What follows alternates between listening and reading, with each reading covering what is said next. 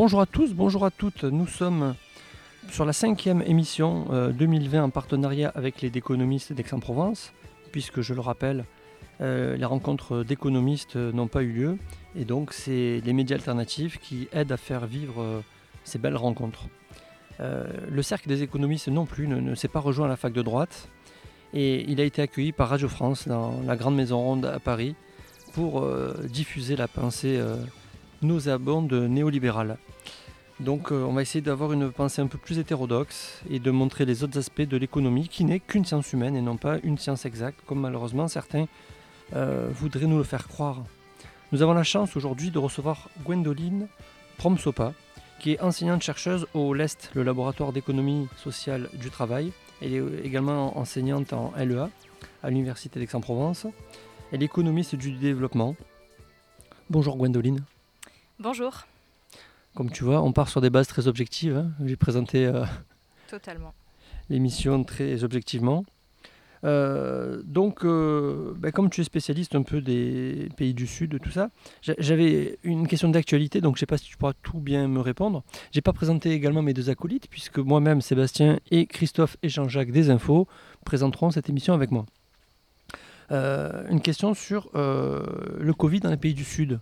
Euh, qu'est-ce qu'on peut en dire ? Alors, les pays du Sud ont majoritairement été peu touchés par euh, l'épidémie en termes de cas, de nombre de cas et de nombre de morts, à l'exception de quelques pays comme le, le Brésil notamment, dont on a beaucoup parlé, qui est le deuxième pays le, le plus touché en nombre de, de morts et de cas. Euh, donc c'est un peu euh, surprenant parce qu'au tout début de l'épidémie, euh, beaucoup d'observateurs s'étaient inquiétés de ce qui se passerait en Afrique ou en Asie du Sud-Est, des pays avec des niveaux de développement assez faibles et des systèmes de santé souvent très peu performants avec peu de capacité d'accueil. Donc fort heureusement pour l'instant, la plupart de ces pays ont été peu touchés euh, en termes de, de nombre de cas.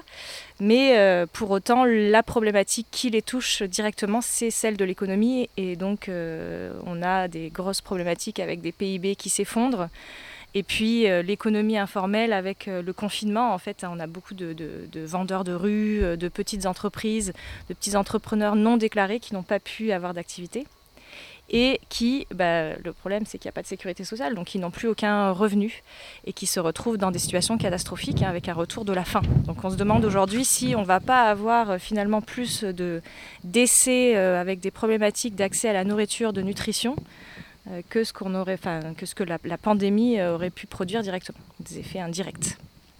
C'est terrible ce que tu dis, mais est-ce qu'on sait comment ça se fait finalement que les pays du Sud ont été moins touchés par le Covid ? Est-ce qu'on a des pistes de réflexion ? Parce que... Très peu. Alors il y a une première piste, mais qui n'explique pas tout, qui est que ben, si on a des systèmes de santé qui sont peu performants, ça veut dire qu'on a aussi très peu testé. Euh, quand on pense aux pays les plus pauvres, les pays les moins avancés, avec des systèmes de santé catastrophiques, quand on est une personne âgée et qu'on a une forme de grippe, euh, bah des fois on ne va pas à l'hôpital, donc on décède tout simplement chez soi et puis le, le décès est déclaré. Donc il faudra évaluer plus proprement euh, ces cas quand on pourra regarder les statistiques de mortalité plus tard. Mais ça ne peut pas tout expliquer, parce qu'on voit bien qu'au Brésil, euh, où euh, on, on estime qu'il y a environ quinze fois plus de cas que ce qui euh, est euh, rapporté, euh, la pandémie se voit quand même. Donc euh, quand ça frappe, ça se voit. Donc, pourquoi il y a si peu de cas ? Bah c'est, c'est, c'est, pour le moment, c'est toujours une question en suspens. On a parlé de la météo pendant un moment donné. Le virus n'aimerait pas quand il fait chaud, mais bon, bah, au Brésil, il fait chaud, a priori, de ce que j'en sais. Euh, on avait aussi parlé éventuellement du paludisme. Donc euh, les populations qui vivent dans des zones avec euh, un fort taux de paludisme auraient développé une résistance qui les aurait protégées.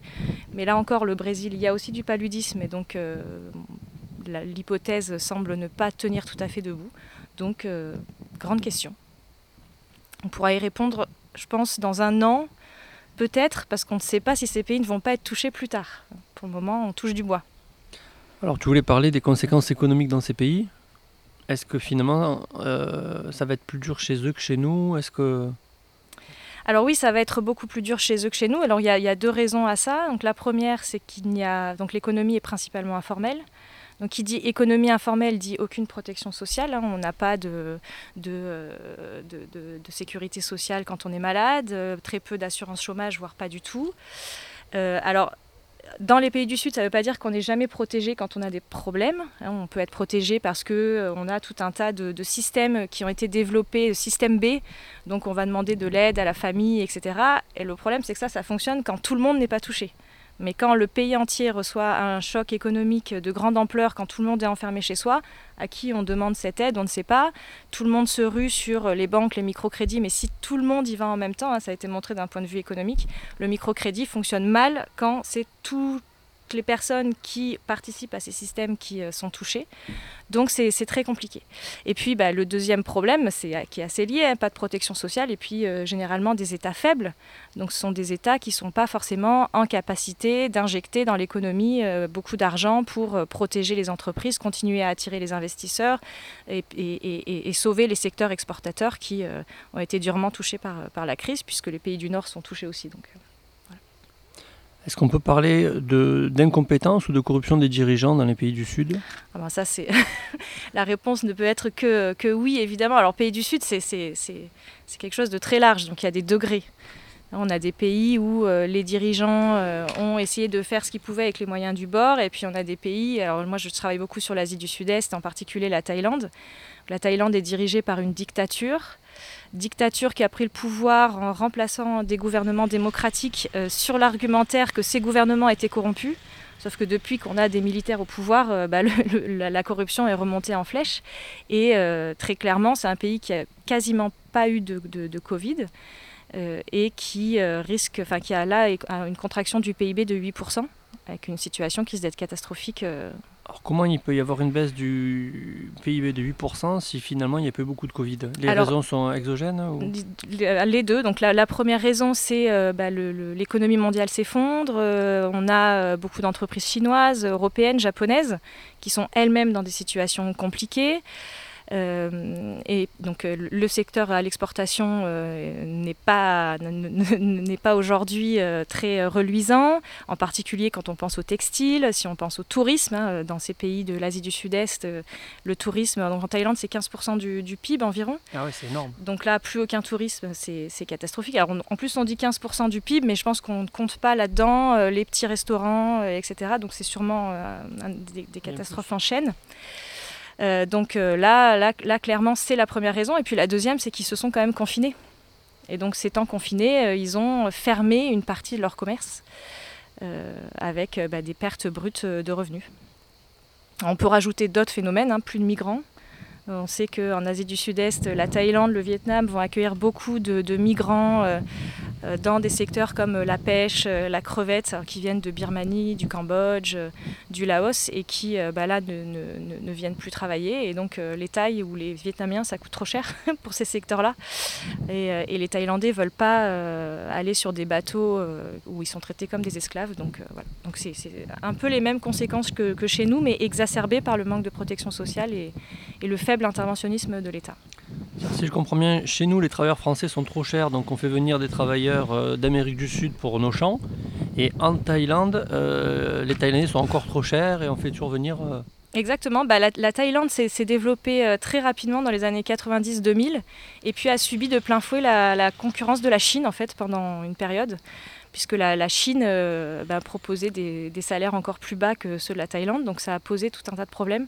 Et la Thaïlande n'a pas pu faire sa spécialisation, euh, donc on est censé commencer, à, c'est la, la, la théorie économique de base nous apprend, alors à tort ou à raison, qu'on se spécialise d'abord dans des secteurs à très faible valeur ajoutée, et puis euh, une fois qu'on a dégagé des surplus grâce aux exportations, on est censé monter en gamme. Ça, c'est la théorie depuis Ricardo, quoi. Alors, c'est la théorie depuis Ricardo, c'est la théorie qui a, qui a primé en Asie. Euh, c'est ce qu'on appelle, euh, on, on fait un, un développement par promotion des exportations. Donc, c'est l'inverse de la substitution aux importations qui a pu être menée dans les années soixante-dix dans des pays comme le Brésil, l'Algérie, euh, et cetera. D'accord. Alors, le problème de cette promotion des exportations qui a marché au Japon, qui a marché en Corée, c'est qu'à un moment donné, il faut accepter que quand on monte en gamme, on a besoin de salariés plus éduqués. Et, oui. Et les salariés plus éduqués, qu'est-ce qu'ils ont tendance à faire ?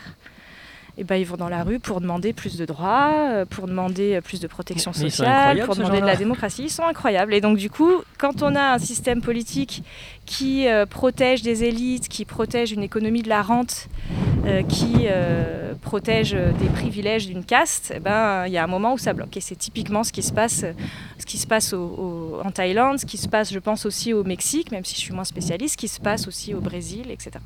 Et qui bloque le processus à un moment donné. D'accord. Ah, c'est... C'est incroyable, ces, ces gens qui s'éduquent. C'est un peu ce qui est arrivé je crois, dans quelques pays euh, d'Amérique du Sud, je crois d'ailleurs au Venezuela, où les gens étaient très contents d'être sortis de la misère grâce à Chavez. Et une fois qu'ils n'étaient plus dans la misère, eh bien, ils votaient à droite parce qu'ils voulaient posséder. C'est incroyable ces gens.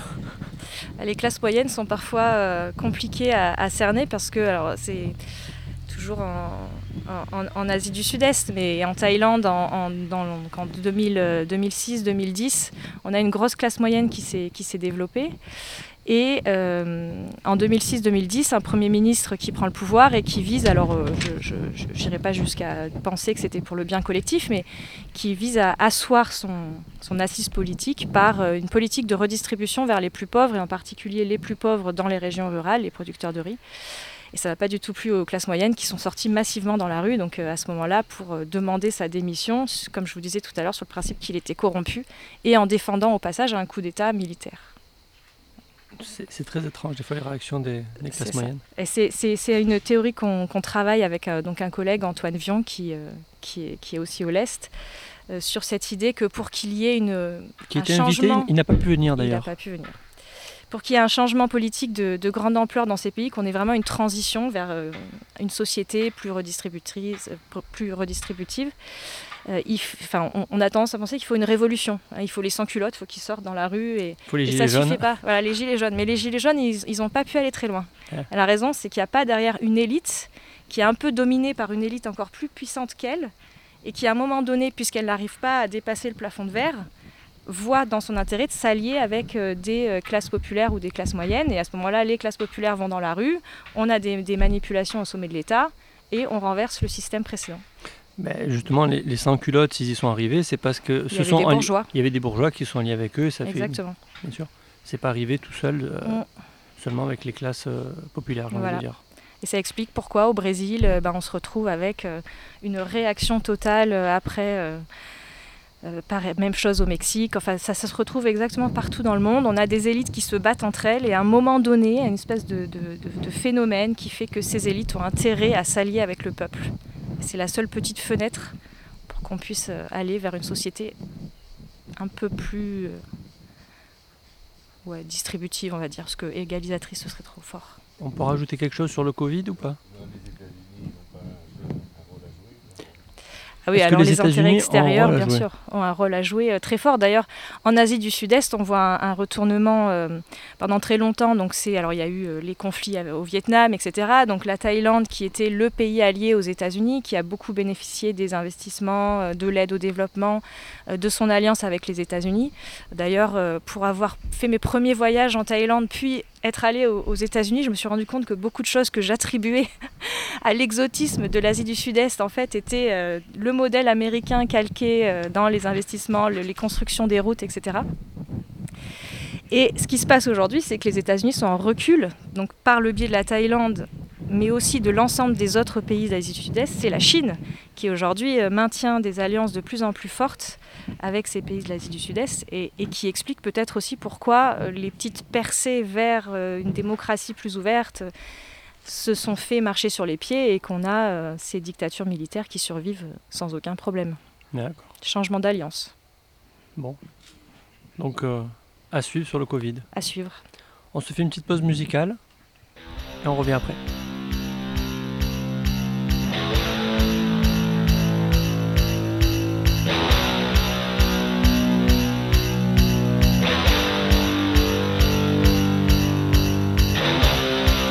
Chúng mày dịp xua mệt Sao bái đi Chào các bạn Nghe kìa Anh chị em Ngoài biển khơi Đang cao thét lượng sóng máu Biển nước Bắc của thuyền nhân Tan tác trên đường đi tìm tự do Anh chị em ơi Lên đường Anh chị em ơi Lên đường Lên đường Lên đường Lên đường Vì hạnh phúc đồng bào Vì nhân quyền Nhân loại L'idée était d'une fois des Khmer massacrés Passés au vert du grappeux du Laotien Dessous, viens-tu de rien Où sont les tambours de bronze et le million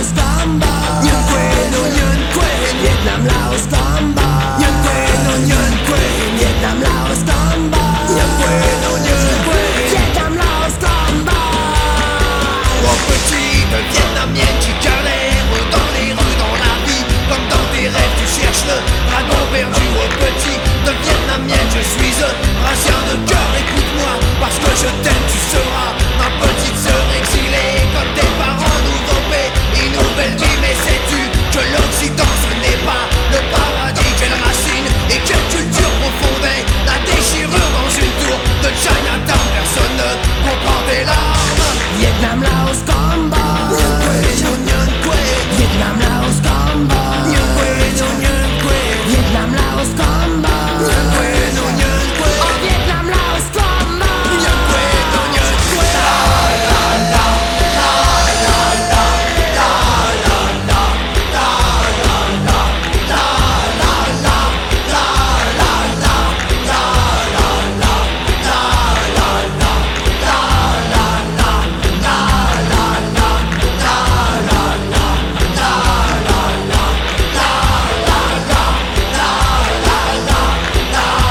la Des milliers de réfugiés dans les camps, il y a urgence. Toutes ces familles à sauver, c'est pour eux leur dernière chance. Aux jeunesses indiennes chinoises, les bleus drapeaux dans l'espoir du Laos et du Cambodge, du Vietnam, des droits de l'homme. Vietnam, Vietnam, Laos, Laos, Cambodge, Cambodge, Nhân quyền, Vietnam, Vietnam, Laos, Laos, Cambodge, Cambodge, Nhân quyền, Nhân quyền, Vietnam, Vietnam, Laos, Laos, Cambodge, Cambodge, Nhân quyền, Nhân quyền, Vietnam, Vietnam, Laos, Laos, Cambodge, Cambodge, Nhân quyền, Nhân quyền.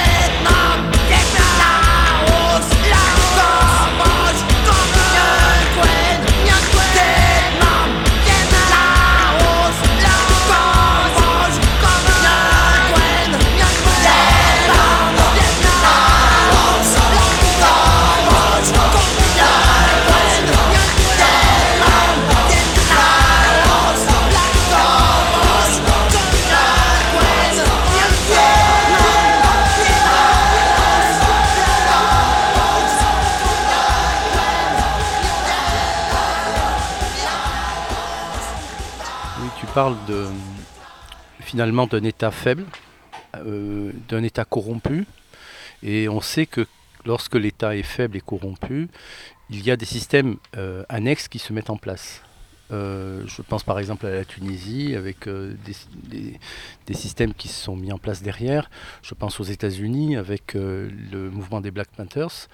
Donc, euh, est-ce qu'il y a quelque chose d'un peu équivalent euh, dans, tes, dans les pays que tu travailles? Alors, dans les pays euh, que je travaille, moi, en Asie du Sud-Est, euh, on a, on a peu ces euh, mouvements. Euh, ils ont été réprimés, en fait, hein, par l'intervention des États-Unis euh, pendant la guerre du Vietnam, euh, un peu après. Donc, euh, on n'a pas vraiment de mouvement politique euh, fort euh, qui euh, viendrait structurer la, la vie sociale. Mais par contre, on a ce qu'on appelle l'économie informelle. Donc, c'est euh, les communautés euh, villageoises, les familles, euh, les ethnies dans certains pays. En Thaïlande, il y en a. L'ethnie joue pas un très gros rôle, mais si on va au Vietnam, au Laos, là, le, le, l'ethnie, le clan, euh, c'est quelque chose de très important. Et c'est ça qui va du coup structurer euh, le, la, la vie. Donc c'est ça qui permet normalement, quand euh, certaines familles ont un décès ou un moment difficile, c'est à ce moment-là que ces communautés-là vont agir pour... Le, le problème, c'est que quand le pays entier est touché, ça ne fonctionne plus. Et c'est là qu'il faut un État. Euh, la différence entre un État une, et une communauté villageoise, une famille, c'est que l'État, il est capable normalement... s'il est fort, s'il est reconnu, de s'endetter, bien plus que ne peut le faire n'importe, n'importe quelle autre institution, et d'intervenir de manière massive. Donc là, on voit vraiment les limites de ces, de ces organisations, euh, on va dire, alors parallèles, c'est pas le bon mot, mais informelles, qui, en, en dehors de l'État, c'est qu'en fait, elles, elles peuvent faire des tas de choses, mais elles n'ont pas la puissance de frappe que peut avoir un, un État d'un point de vue économique. Et elles ne sont pas organisées entre elles. Elles sont très peu organisées entre elles. C'est le système clanique qui font que, qu'il y ait des divisions. Eh oui, mais le système clanique, ça va fonctionner euh, éventuellement si on a une micro-région qui est euh, touchée par un typhon et puis euh, pas ailleurs. On peut penser aussi aux migrations, enfin l'exode rural. Donc on va avoir euh, des gens qui sont dans le village et puis euh, des membres de leur famille qui sont partis en ville. Et là, ça peut très bien fonctionner. Quand on a une mauvaise saison euh, agricole, bah, la personne qui est salariée ou ouvrier en ville va pouvoir aider sa famille. Là, c'est toute l'économie qui est touchée. Donc, euh, ça ne fonctionne plus. Alors on voulait parler du bio et de la résilience dans les pays du Sud, parce que c'est vrai que ça ne se passe pas comme chez nous là-bas. Alors effectivement, moi je, j'ai commencé à travailler depuis euh, deux ans environ sur la question de l'agriculture euh, biologique. Euh, alors au départ, euh, pour une raison, euh, en fait je faisais mon potager et puis en faisant mon potager, euh, j'ai découvert la, la permaculture et l'agroécologie.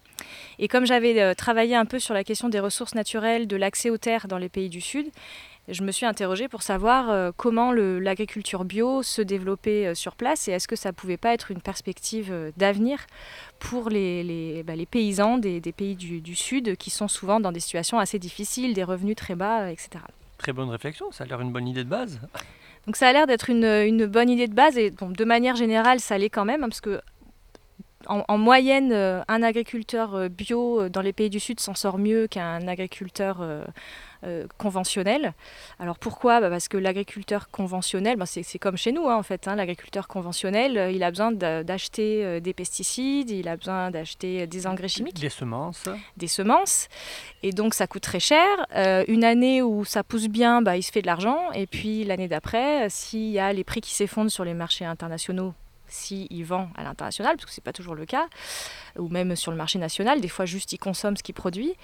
Euh, et s'il y a une mauvaise récolte parce qu'on a de la pluie, euh, pas assez de pluie, donc euh, sécheresse, inondation, euh, on peut avoir aussi euh, une nuée de sauterelles qui, euh, bah, dans ces cas-là, on s'endette.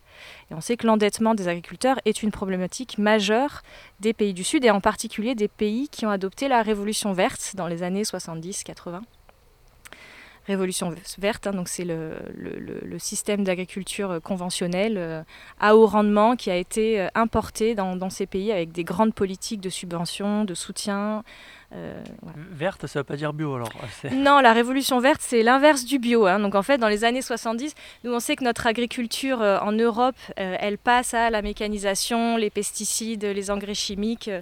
Euh, dans les années, enfin après-guerre, hein, en gros, c'est à ce moment-là que c'est massivement adopté par les, les agriculteurs. Dans les pays du Sud, c'est, c'est avec un petit peu de retard. Et souvent, ça a été fait euh, d'une manière qui a beaucoup moins bien... Alors quand je dis ça a fonctionné chez nous, c'est un grand mot, hein, mais je parle de, de, en termes d'effet sur les rendements. Euh, en plus, dans les pays du Sud, ça, ça a souvent encore moins bien fonctionné. Hein. Je prends des exemples. Euh, on a euh, des laboratoires qui ont vendu des semences de riz euh, magiques, donc, euh, qui devaient avoir des rendements gigantesques, sauf que c'était du riz court. Donc ça s'est beaucoup vu en, en, en Asie, en Inde, à Madagascar aussi, du riz court. Et ben, quand il y a une inondation, ce qui arrive assez souvent dans ces pays-là, ben, le riz court, il est submergé, donc tout meurt. Donc on s'est retrouvé avec des pollutions des nappes, euh, de l'endettement des agriculteurs et en plus... parfois même pas les rendements euh, attendus, et puis des cultures qui étaient très sensibles aux, aux, aux risques saisonniers, aux chocs climatiques, donc euh, pas vraiment un, un cadeau. C'est terrible. C'est un petit peu terrible. Est-ce qu'il y a des perspectives qui s'ouvrent du coup pour les agriculteurs bio dans les pays du Sud ou... Alors, il y a des perspectives. Alors, ce qu'il faut bien voir, c'est que par rapport à chez nous, quand on, on d'ailleurs, on l'a bien vu pendant la, la, la pandémie, euh, les agriculteurs bio euh, en France, en Allemagne, en Espagne ont des consommateurs locaux. Donc, ils vont vendre à l'export, mais ils vont pouvoir aussi écouler leur production avec des consommateurs locaux. Ce qui a permis pendant la pandémie aux agriculteurs bio de faire du circuit court et de réussir quand même à vendre leur production euh, à leurs voisins, euh, voilà, sur, sur des marchés localement. Dans les pays du Sud, les classes moyennes sont, alors soit elles existent mais elles ne sont pas très riches, soit dans certains pays, si on pense à l'Afrique, au Laos, au Cambodge, on a des classes moyennes quasiment inexistantes. Et donc quand on n'a pas de moyens, on ne peut pas penser à acheter, enfin quand on a faim et qu'on a du mal à se nourrir, on n'est pas prêt à acheter des produits bio qui seraient plus chers. Donc il y a un problème de demande locale pour ces producteurs bio. Et du coup, euh, bah, y a, y a, y a deux, y a deux, enfin, y a deux perspectives pour faire du bio. Euh, en, en Thaïlande, on verra que c'est un peu différent parce qu'on est dans des pays à revenus intermédiaires, donc ils sont un peu plus riches que la, la moyenne des, des pays du Sud, mais c'est l'export. Donc euh, on mange de l'ananas et des bananes bio, il faut, il faut bien, elles ne sont pas produites chez nous, hein, parce que j'ai, j'ai cru comprendre, ça gèle l'hiver, donc ça ne fonctionne pas. Et puis, on va avoir aussi des O N G qui vont euh, soutenir, alors par le biais des associations, euh, des O N G qui vont venir soutenir ces, ces petits projets et qui, du coup, vont pas forcément pouvoir bien écouler leur production, mais euh, vont euh, quand même réussir à euh, améliorer la, la, la production, les, les techniques de production, améliorer la qualité des sols par, non pas du bio tout seul, mais du bio en agroécologie, c'est-à-dire des systèmes de culture qui sont complètement révolutionnés à la fois par rapport aux techniques de culture ancestrale et aux techniques de culture euh, euh, moderne, si on veut, on veut, on, ce qui, qui s'est mis en place dans les années cinquante, euh, avec le tracteur, le labour intensif, les, les engrais chimiques, et cetera. Et la monoculture. Alors, euh, y a un débat qui se fait ici, c'est de dire que bon, une banane euh, bio, euh, elle est peut-être bio, mais elle a traversé la moitié de la planète. Est-ce qu'il euh, y a un intérêt euh, écologique à manger de la banane bio en France ? Euh, mais du coup, euh, pour les, l'exportation dans ces pays-là peut être euh, une source de revenus pour les agriculteurs bio, quoi. Bah, je dirais que c'est pas encore le moment d'arrêter de manger des bananes, des oranges bio, et cetera. Faut, faut d'abord euh, penser que quand on le fait, même si on fait euh, voyager des bateaux et qu'on dégage des gaz à effet de serre, on est aussi un des, des seuls moteurs dans, dans, dans certains pays de, ce, de cette agriculture bio. Donc le jour où ce sera bien développé partout, on pourra se dire bon, on arrête un peu les bananes, ça y est, ils peuvent s'en sortir sans nous. Mais je ne pense pas que ce soit encore le moment. Euh... Alors après, la, la grande question, c'est qu'est-ce que c'est que... Enfin, est-ce que les bananes sont vraiment bio ? Alors moi, je ne peux pas parler des bananes parce que je n'ai pas, euh, j'ai pas été euh, en, en, en Côte d'Ivoire euh, observer ce qui se passe sur ces exploitations bio. Par contre, en Thaïlande, j'ai été euh, voir ce qui se passait dans les, les exploitations bio. Et on peut se dire que bah, le contrôle, il est quand même très très loin de ce qui se fait chez nous. Donc, euh, ah, ce n'est pas le même bio. C'est, disons que c'est censé l'être, puisque les labels euh, imposent des critères, mais pour avoir visité des exploitations de riz bio, ouais. où euh, on nous dit, euh, quand on, on pousse un peu les questions, est-ce que vous utilisez des pesticides ? Non, non, non, non, non, non, non, mais est-ce que vous en utilisez quand même vraiment une fois de temps en temps ? Bon, euh, une fois de temps en temps, quand vraiment... Mais bon, j'en mets moins qu'ailleurs, voilà. Donc c'est, c'est, c'est mieux qu'ailleurs sûrement, mais c'est peut-être pas tout à fait toujours bio. Ouais, et puis, euh, ce qui se passe aussi, c'est que le cahier des charges des, des pays euh, n'est pas forcément le même qu'en France. Mais quand ils font leur demande pour que le label soit le même qu'en France, euh, c'est juste un coup de tampon, il n'y a aucune vérification au ministère. Donc, euh... Alors, c'est, c'est pas forcément les mêmes cahiers de charges, mais j'ai envie de dire, dans ces pays-là, je suis même pas sûre que le cahier des charges soit vraiment euh, ce qui est essentiel, parce que donc, en, en Thaïlande, quand même, sur ce terrain qu'on a fait, donc c'était un peu compliqué de trouver des agriculteurs euh, bio. Et en fait, très rapidement, je me suis rendu compte que le bio, ça voulait tout et rien dire sur place. Ah. Parce que le bio, pour nous en Europe, c'est un label. C'est A B sur un produit, un agriculteur qui a été certifié, qui a eu des contrôles dans ses champs, qui a été obligé... Enfin, je ne dénoncerai pas, mais là où j'habite, quelqu'un s'est, s'est installé en bio. Il a disparu au bout de trois ans parce qu'il a eu un contrôle. Et bon, visiblement, il n'avait pas... Donc, donc on a quand même cette ah. logique du label qui a ses, ses imperfections, mais quand même protège une certaine application de ce cahier des charges. Quand on est dans les pays du Sud, on trouve des gens qui font du bio, qui eux-mêmes ne s'appellent pas bio. Parce qu'en fait, ils ont juste continué à, à, à avoir une... Je veux dire, la révolution verte et donc les pesticides, les engrais, c'est les années quatre-vingts quatre-vingt-dix. Donc un agriculteur qui a cinquante ans, il y en a qui n'ont jamais adopté cette révolution. Donc ils continuent à faire du bio sans appeler ça bio. Ils produisent comme toujours. Donc ça, c'est le, la, la première chose. Ensuite, on a qui vont euh, faire du bio en agroécologie. Euh, vraiment, c'est le hardcore euh, du bio. Donc, euh, ils euh, mélangent toutes les cultures. Il y a euh, que... Euh, donc, ils, ils ne labourent pas les sols. Enfin, c'est, c'est, on, on va vraiment très, très loin dans les techniques de culture. Mais ils ne demandent pas de label. Pourquoi ? Parce qu'ils n'ont aucune confiance dans l'État. Or, pour eux, le label, c'est quelque chose de formel qui fait appel à des autorités. Ils ne veulent pas en entendre parler parce qu'ils estiment que, un, c'est un choix politique. C'est un choix politique qui va contre l'État puisqu'il va contre toutes les politiques agricoles qui ont été menées depuis des décennies. Et puis, ils n'ont pas confiance. Et donc, ils vendent localement à des, des gens qu'ils connaissent. Et puis, c'est pour leur propre consommation.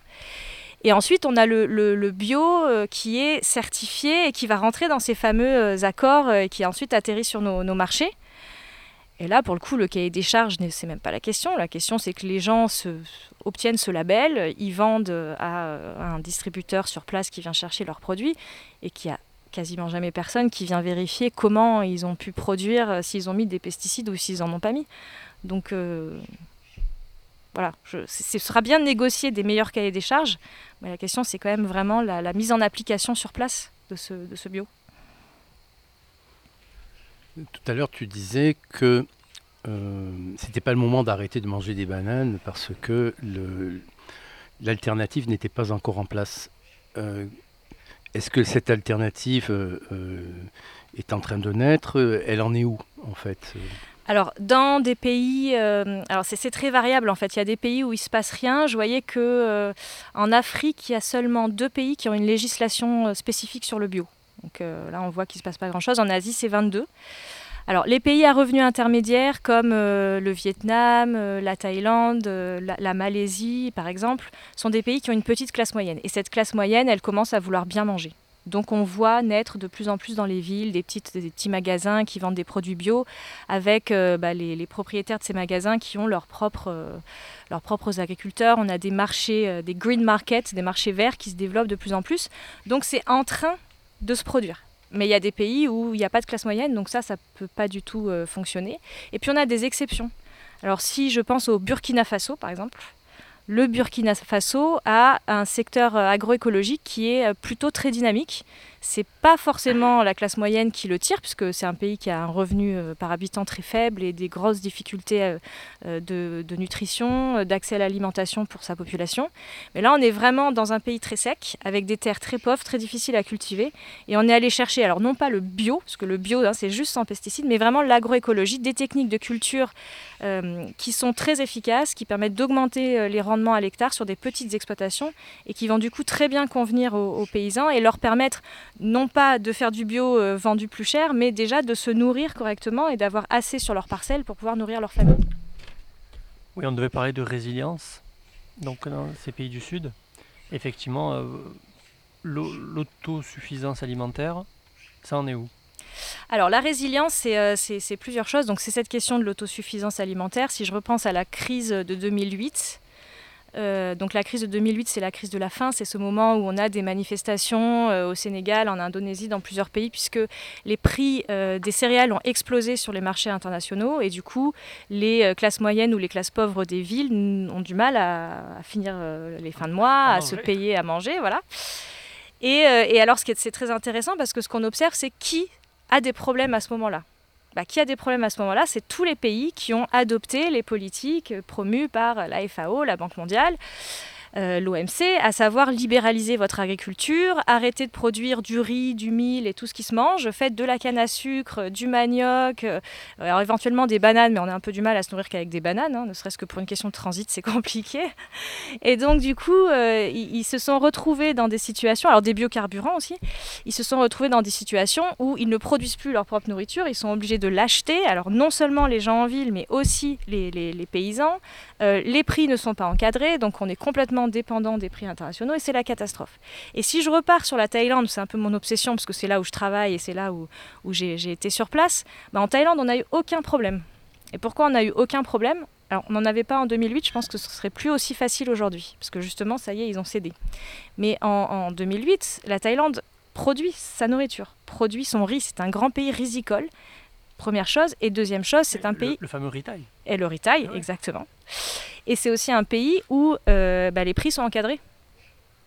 Donc, quand on voit que les prix internationaux, ils explosent, eh ben, on se débrouille pour, euh, pour fixer ces prix de manière à ce que les agriculteurs puissent en bénéficier quand même, parce que c'était bon pour eux, mais que la population urbaine qui n'a pas accès à sa nourriture ne soit pas obligée de le payer à des prix euh, complètement insupportables. Donc, l'encadrement des prix a permis... Euh... Moi je, suis, moi, je pense que l'agriculture, là encore, l'agriculture ne doit pas dépendre des prix internationaux. C'est un secteur, le grain, c'est, on fait de la spéculation comme de, pour la finance.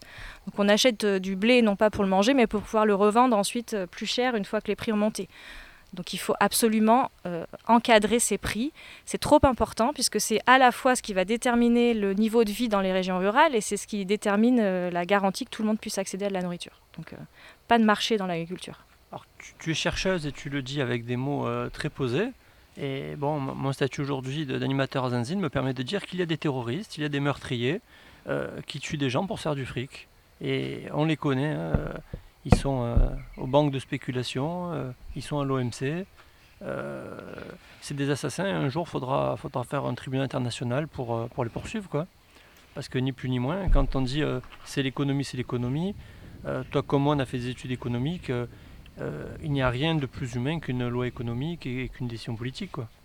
Bah, normalement, oui. Alors après, je, je, je, je, mes travaux de recherche ne vont pas jusque-là, mais bon, on sait bien que ces grandes organisations internationales souffrent de deux problèmes. Le premier, c'est le problème de l'économie en général, qui euh, et quand même très lié à l'orthodoxie. Avec, enfin, on fait de la micro à l'université, on en parlera peut-être tout à l'heure, mais on, on continue à enseigner que le marché, c'est super, l'offre, la demande, on arrive à un équilibre. Équilibre. et cetera.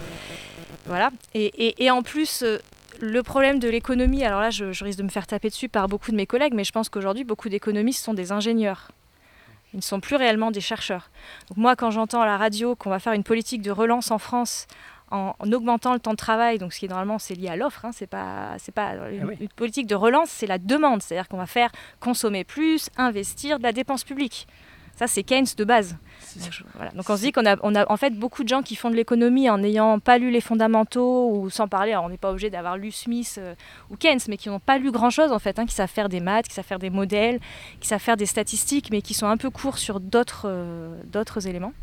Et puis après, il y a des questions de lutte de pouvoir géopolitique avec euh, des États, des lobbies qui font valoir leurs intérêts dans ces grandes organisations comme dans, au niveau de l'État euh, national un peu partout. On va reparler dans la troisième partie, on parlera de, de l'université, de l'enseignement, de l'économie.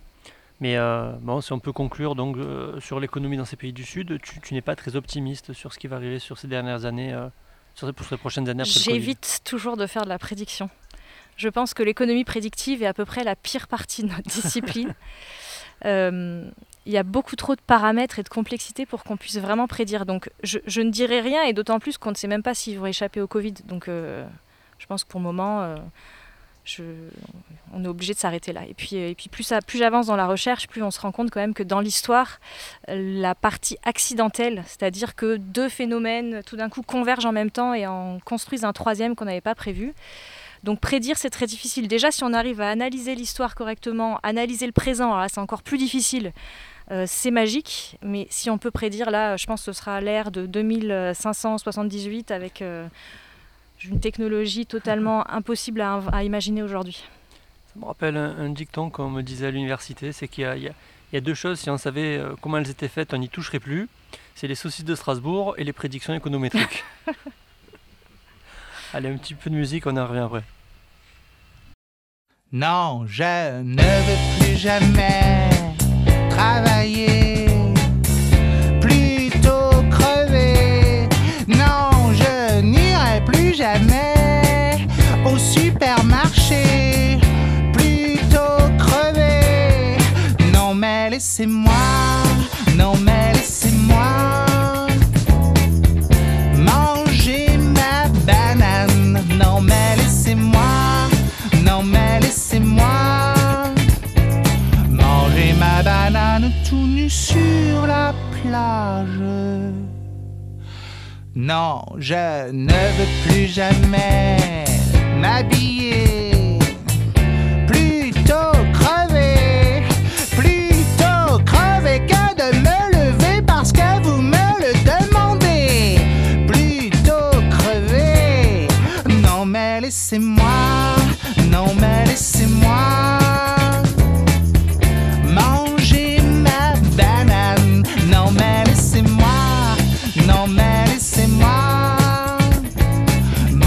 ma banane tout nue sur la plage. Oui monsieur, je sais que ce sont vos enfants, mais quand ils me voient, ils rigolent tout le temps. Alors, laissez-moi, laissez-moi, laissez-moi, laissez-moi, laissez-moi.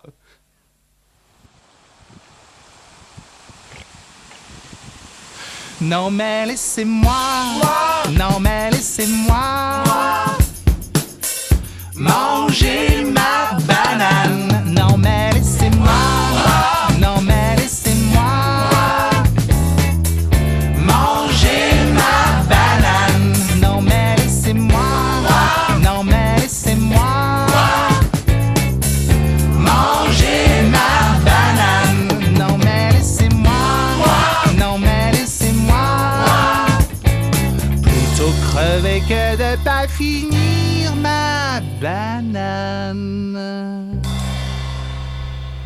Nous sommes toujours avec Gwendoline Promsopha, chercheuse au laboratoire d'économie sociale du travail.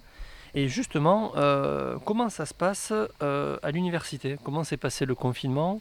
euh, Puisque je crois qu'il va y avoir euh, des bouleversements et puis c'est une année euh, euh, sociale assez mouvementée. Que tu Que peux-tu nous en dire ? Alors, on va peut-être commencer par le, le confinement.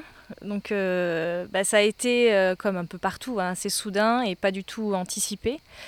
Donc, ça a été compliqué pour les étudiants, d'abord, qui, on le sait, ont des conditions de vie quand même très euh, dégradées, euh, vivent dans des appartements souvent très petits, euh, à, parfois même euh, vétustes. Hein. On se rappelle ce qui s'est passé euh, à Marseille, rue d'Aubagne. Rue d'Aubagne. Bon, à Aix, le problème est peut-être un peu moins fort, parce que j'ai des étudiants d'Aix surtout, mais, mais quand même, une chambre du Crous, euh, rester enfermée là-dedans, euh, bon, c'est... neuf mètres carrés. C'est pas super. Donc, il y en a beaucoup qui sont repartis dans leur famille, ceux qui pouvaient, mais tous ne pouvaient pas, des étudiants étrangers, euh, voilà. Et puis les, les conditions de logement dans leur famille n'étaient pas forcément toujours euh, non plus parfaites, puisqu'on sait que parmi les étudiants qui ne sont pas représentatifs de la population française, on accueille à l'université quand même des... des en tout cas, les étudiants des familles les plus modestes viennent euh, généralement chez nous. Voilà. Donc ça a été compliqué pour eux, ça a été compliqué aussi pour les enseignants, parce qu'il faut savoir qu'on ne nous a pas fourni euh, de matériel euh, spécifique. Alors, quand on est dans un laboratoire C N R S comme moi, on a de la chance, on a un ordinateur, mais euh, ce n'était pas le cas de tous mes collègues. Attends, Blanquer avait dit que tout est prévu, tout est prêt. Non, il y avait... Alors nous, c'est, c'est, c'est Vidal hein, qui s'occupe de nous, ce n'est pas Blanquer, euh, Frédéric Vidal, donc, qui est la ministre déléguée à l'enseignement supérieur. Donc ça a été compliqué. Et puis là, actuellement, il y a une deuxième complication qui s'est quand même rajoutée euh, ici à Aix, c'est qu'il n'y a pas eu de rattrapage. Alors, il n'y a pas eu de rattrapage, c'est compliqué. En plus, dans les filières à gros effectifs, qui est le cas du L E A, mais je pense aussi de la psycho, je ne sais pas exactement ce qui s'est passé en STAPS, mais ça doit sûrement être à peu près le même cas. Les premières années n'ont quasiment pas eu d'évaluation au deuxième semestre. Donc, s'ils ont raté leur premier semestre, ils n'ont quasiment pas pu se rattraper au deuxième et ils n'ont pas eu de rattrapage. Donc euh, là, c'est un peu la, la révolution pour les étudiants. Et bon, personnellement, je me ferai peut-être taper sur les doigts, mais j'espère qu'ils vont obtenir gain de cause, parce que ça, enfin, moi, je suis présidente de jury et ces jurys ont été d'une injustice totale, puisqu'on nous a demandé d'être bienveillants sur des dossiers d'étudiants qu'on ne connaît pas, puisqu'on en a neuf cents en première année. Mais en fait, nous, on ne sanctionne pas la bienveillance et les cas particuliers. Nous, on, on sanctionne l'atteinte d'un niveau. Et, et, et là, on n'a pas donné la possibilité aux étudiants de montrer qu'ils ont un niveau. Donc, euh, c'est très injuste. Euh, et les décisions qui ont été prises à leur encontre, certains, c'était bon pour eux, d'autres, ça ne l'était pas. Mais dans tous les cas, je ne vois pas quel est le principe de justice euh, qu'il y a derrière. Voilà, donc ça, c'est le, le Covid. Puis si on veut parler de l'université de façon plus générale, je pense que la plupart de nos concitoyens n'en ont pas conscience. Mais l'université, aujourd'hui, c'est euh, l'hôpital avec, euh, alors on va dire... Euh, six ans de retard peut-être, quelque chose comme ça, ou cinq, ou sept. Oulala. Bah, c'est-à-dire qu'on a... En gros, si on veut qualifier l'université aujourd'hui, là, je pense qu'il y a... En trois mots, on, de... on, peut... on peut y arriver. Donc, manque de moyens, voilà, très clairement. Et manque de moyens, ça veut dire pas de poste fixe, ça veut dire de la précarité, beaucoup. Hein. On a... Je pense que dans un département, en moyenne, on fonctionne avec entre euh, un tiers et deux tiers de précaires, pour faire court. Chaque année, on, on court après euh, des profs, euh, des doctorants pour essayer de trouver des gens pour nous faire les, les heures de cours. Donc manque de moyens, alors c'est pour l'enseignement mais c'est aussi pour la recherche. C'est très problématique, ça devient compliqué d'aller à un colloque aux États-Unis aujourd'hui. Hein. Alors peut-être tant mieux, comme ça on ne prend pas l'avion, ça évite les gaz à effet de serre. Ah. Mais ça devient aussi très compliqué d'avoir de l'argent pour aller faire des, des entretiens, pour euh, collecter des données, euh, voilà. Donc ça c'est manque de moyens. Deuxième problème, c'est la bureaucratisation. On, on, on, devient, on, on passe notre vie à faire de l'administratif aujourd'hui.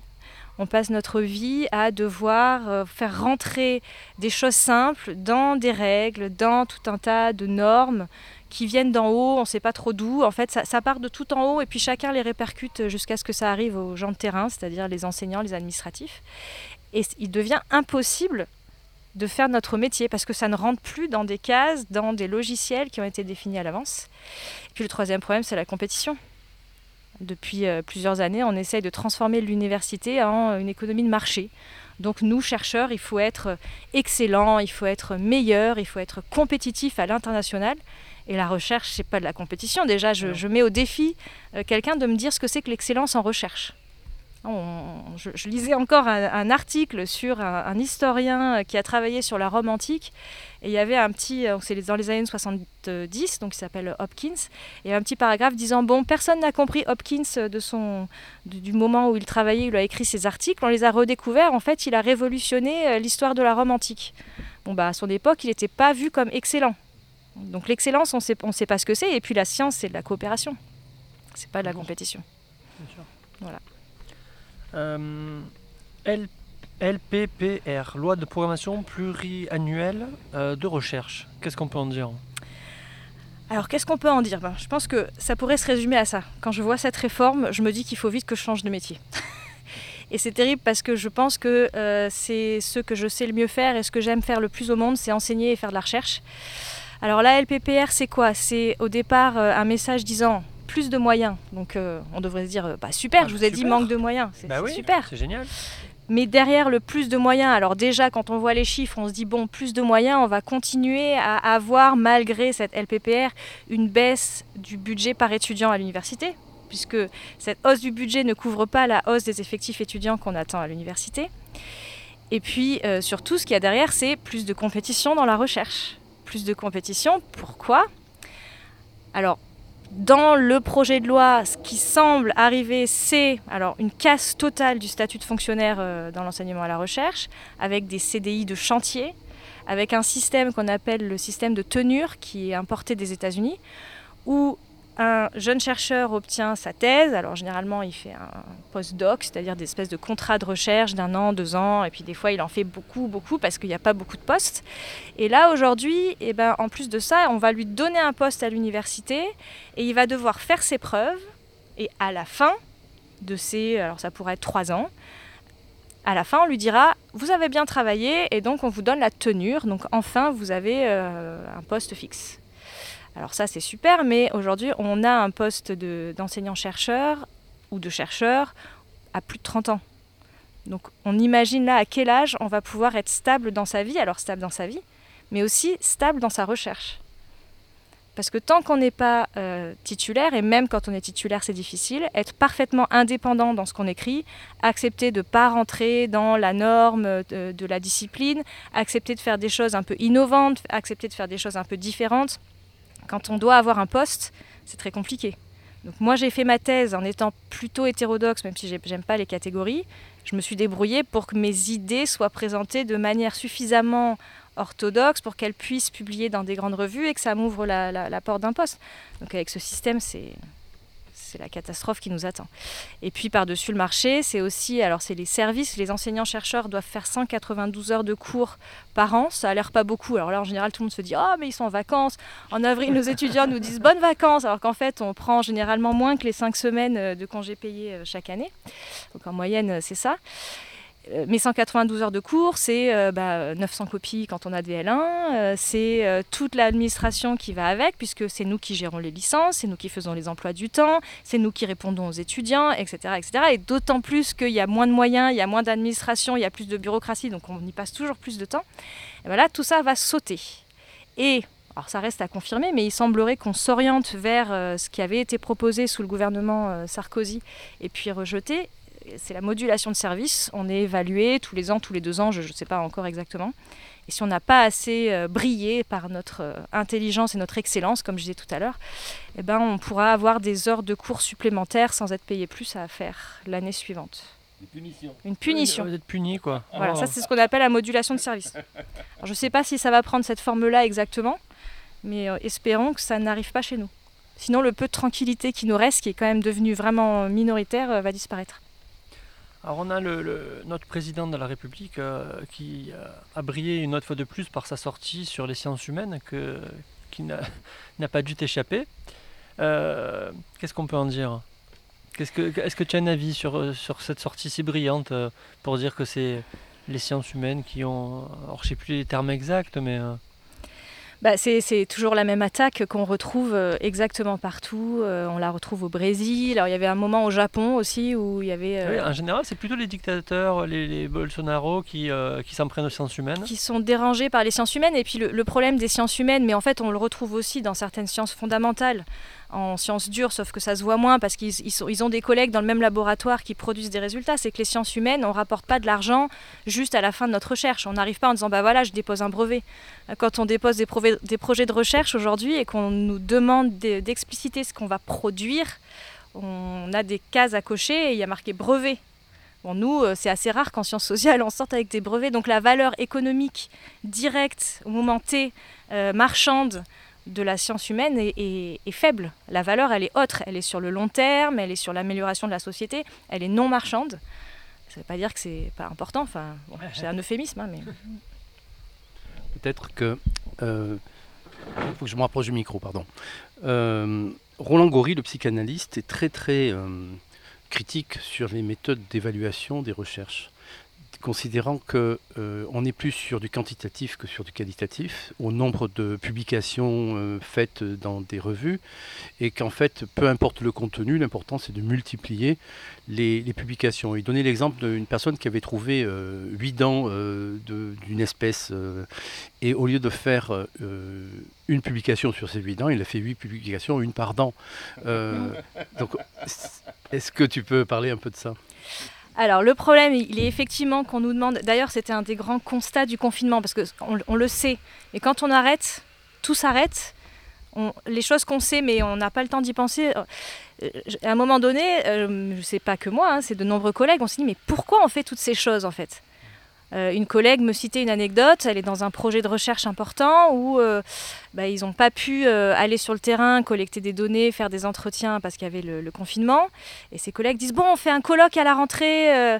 Elle dit « mais on n'a rien puisqu'on n'a pas pu travailler bah, ». « C'est pas grave, ça fera une ligne sur le C V euh, ». Voilà. Donc c'est, on est dans cette espèce de logique de toujours plus, il faut rentrer dans des projets, il faut être opportuniste, il faut... Et, et ça, à la fin, on ne produit rien. Donc il y a cette dimension quantitative, effectivement il faut faire, il faut montrer qu'on est des entrepreneurs, qu'on est compétitifs, qu'on est actifs tout le temps. La, la science c'est tout sauf ça, la science c'est des fois euh, se mettre là euh, dans un hamac, euh, regarder le ciel et se dire, euh, voilà, il y a beaucoup de collègues qui disent des fois j'arrive à démêler des problèmes où je suis bloquée depuis, en allant courir, je vais courir puis d'un coup ça fait gzz, gzz dans la, le cerveau et puis euh, ça, ça, ça produit, un, voilà, on, on arrive à quelque chose et puis il faut observer le monde si on veut avoir quelque chose à dire, si on ne prend pas le temps de l'observer. On ne dit rien d'intéressant. Et en économie, alors le quantitatif, on va vous... c'est même plus pervers que ça, parce qu'en en économie, on n'a pas que du quantitatif. Nos revues, nos... Donc, nous, on n'écrit pas de livres, ça n'a aucune valeur. Si on veut écrire un livre, il faut être Stiglitz, avoir un prix Nobel, et là, éventuellement, on a droit de prendre le temps, en trois cents pages, de, d'exposer une, une pensée complexe. Nous, on a droit à des articles de quinze pages. Très ciblés et hyper spécialisés, qu'on publie dans des revues, des revues qui sont classées, parce que les économistes aiment beaucoup classer, A, B, C, D. Alors on a plusieurs classements, évidemment le plus élitiste, celui qui a le plus de valeur, c'est le classement du C N R S. Et euh, quand on publie dans une revue, alors rang quatre ou classé C, ça ne vaut rien. Il faut publier dans des revues A, voire A plus. Et ces revues A et A plus, c'est évidemment pas des revues qui permettent beaucoup de pensées ouvertes différentes.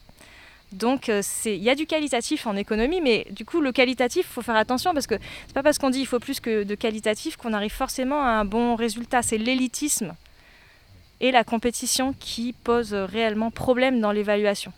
Parce que le qualitatif, c'est toujours pareil, comment on évalue, c'est quoi la qualité, c'est quoi l'excellence en recherche. Moi, c'est très problématique. Je dis que c'est très rare des euh, économistes qui peuvent se permettre en effet d'écrire des gros bouquins. On a un cas exceptionnel en France qui est Thomas Piketty, qui s'est permis d'écrire euh, un pavé, hein, le, le Capital au vingt et unième siècle. Est-ce que tu as un avis sur, euh, sur des livres comme ça ou, euh... Alors sur le livre de Piketty en particulier ou... Oui. Bah, le, le livre de Piketty, il a le grand avantage, euh, en fait quand on est économiste non orthodoxe, c'est toujours très difficile parce qu'on a deux voies face à soi. On a une voie qui est de rester à l'extérieur et euh, d'être dans un cercle de gens avec qui on se comprend euh, et, et de, de produire cette recherche. Et puis on a aussi l'autre option qui est de se dire je vais essayer d'aller un peu à l'intérieur et de me faire entendre pour essayer de faire bouger les lignes parce que faut pas non plus diaboliser, tous nos collègues orthodoxes ne sont pas d'horribles personnes incapables de discuter. Il y en a beaucoup, mais il y a aussi des gens qui font des choses différentes, avec lesquelles on n'est pas forcément en accord, mais qui ont une pertinence, qui sont euh, faites raisonnablement, et donc qui méritent la discussion, et qui sont prêts aussi à discuter. Donc on se dit, est-ce qu'on va dedans, et est-ce que du coup on parle avec ces gens, on fait bouger les lignes, parce que sinon on n'est pas entendu. Sauf sur les, les radios indépendantes, pendant qu'à France Culture euh, ou à Radio France, on, on entend d'autres paroles. Donc c'est très compliqué. Donc je pense que Piketty a fait ce choix alors, euh, de, de, d'aller dans cette direction-là. Euh, et son livre a le mérite d'avoir du coup quand même fonctionné un peu au sens où des économistes plus standards ou orthodoxes ont repris cette thématique des inégalités euh, et, et l'ont travaillée. Bon, alors après, comment ils l'ont travaillée, là, la question revient. Pas forcément... Enfin, euh, ils, ils, l'ont, ils l'ont remise dans leur propre euh, modèle de pensée. Donc je pense, c'est import- en fait, je pense que c'est très important qu'on puisse écrire des livres, au-delà de Piketty. Il, il est urgent que les économistes sortent de l'hyperspécialisation de l'article de quinze pages et puissent arrêter de chercher à faire de la science à tout prix, c'est-à-dire prouver tout ce qu'ils racontent avec des méthodes très complexes, prennent du recul et refassent un peu d'histoire, un peu de macro, un peu de science politique, pour proposer une vision plus, plus large de la société de demain, parce que là, on a besoin d'une transition euh, urgente, si on ne veut pas euh, tous... Euh, vivent dans un four. Et l'économie, pour l'instant, n'a aucune pensée systémique globale assez avancée pour permettre de penser cette société de demain. Et on ne va pas le faire avec un article de quinze pages, ça, c'est pas possible. Et on ne pourra pas le faire avec des données qui prouvent point par point ce qu'on raconte. Est-ce qu'il n'y a pas chez les économistes orthodoxes, euh, est-ce qu'ils n'ont pas confondu le modèle et la réalité ? C'est-à-dire, est-ce qu'ils ne croient pas tellement à leur modèle euh, Euh, économétrique, euh, tu l'as dit tout à l'heure que majoritairement c'était des ingénieurs euh, qui ont souvent fait des maths. Est-ce qu'ils n'ont pas confondu euh, les modèles et la vraie réalité qui est effectivement, comme tu dis, bien plus complexe, avec de la science sociale, avec des, euh, des rapports euh, beaucoup plus politiques euh, que des algorithmes ? Alors c'était le cas, mais vous avez peut-être entendu parler de, de, d'Esther Duflo, donc, euh, avec euh, son, sa modèle, son modèle d'expérimentation, de micro-économie euh, euh, sur le terrain. Et donc je pense qu'en fait c'est encore plus complexe que simplement s'être perdu dans, dans des modèles. Je pense que le problème aujourd'hui, c'est que les économistes, dans leur di- démarche d'excellence, d'être, euh, veulent être des scientifiques. Des scientifiques au sens de la science dure, qu'ils idéalisent totalement d'ailleurs. Parce que quand on voit en biologie euh, ce que les gens font, ils ne sont pas toujours d'accord entre eux. Ils, ils, ils avancent des théories qui sont remises en question en permanence, et cetera. Donc, mais ils veulent aller vers cette démarche de « il y a le vrai, il y a le faux ». Et donc, euh, Esther Duflo qui propose de revenir euh, sur le terrain, euh, dans le réel, en faisant des expérimentations, en fait, elle aussi est obsédée par cette démarche scientifique. Or, parfois, elle, une société, euh, une, une société c'est, c'est très complexe. Et pour le moment, on n'a pas d'outils mathématiques, on n'a pas euh, d'outils statistiques qui nous permettraient réellement de, de, d'aller euh, prouver des vérités. On reste sur de la science humaine. On reste sur, la, sur de la science humaine et sociale.